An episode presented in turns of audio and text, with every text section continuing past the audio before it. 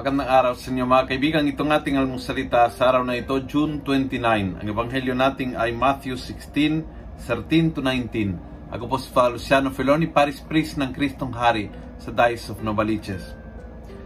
Sabi ng ebanghelyo, Peter answered, You are the Messiah, the Son of the living God. Jesus replied, It is well for you, Simon Barjona, for it is not flesh or blood that has revealed this to you, but my Father in heaven.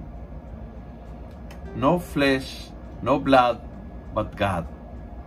Kung ganyan po tayo, kung hinahanap ang mga sagot sa mga katanungan ng ating buhay, kung hinahanap po natin ang gabay at orientation, hindi sa laman at dugo. Maraming beses ho ang ating tagapayo, ang ating laman at dugo. Kung anong init ng ulo, kung ano ang kumukulo ng dugo, iyon ang nagdidikta kung anong sinasabi, kung paanong tinatrato ang tao, kung anong sinasagot. Kung ang Diyos ang tatanungin natin, imbes na tatanungin natin yung ating laman at dugo, ang daming problema maaayos, ang daming gulo maa-avoid, ang daming solusyon mahahanap, ang daming kapayapaan may sa ating mga pamilya at sa ating mga komunidad. Kung ang Diyos ang tatanungin natin at hindi po yung, yung init ng ating dugo, ng puso at ng damdamin.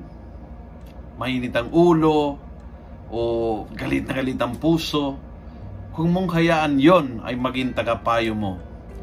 Gawin mong gabay ang Panginoon So you slow down, you pray in silence, you talk to the Father, and then you will get the right answers sa mga questions ng buhay.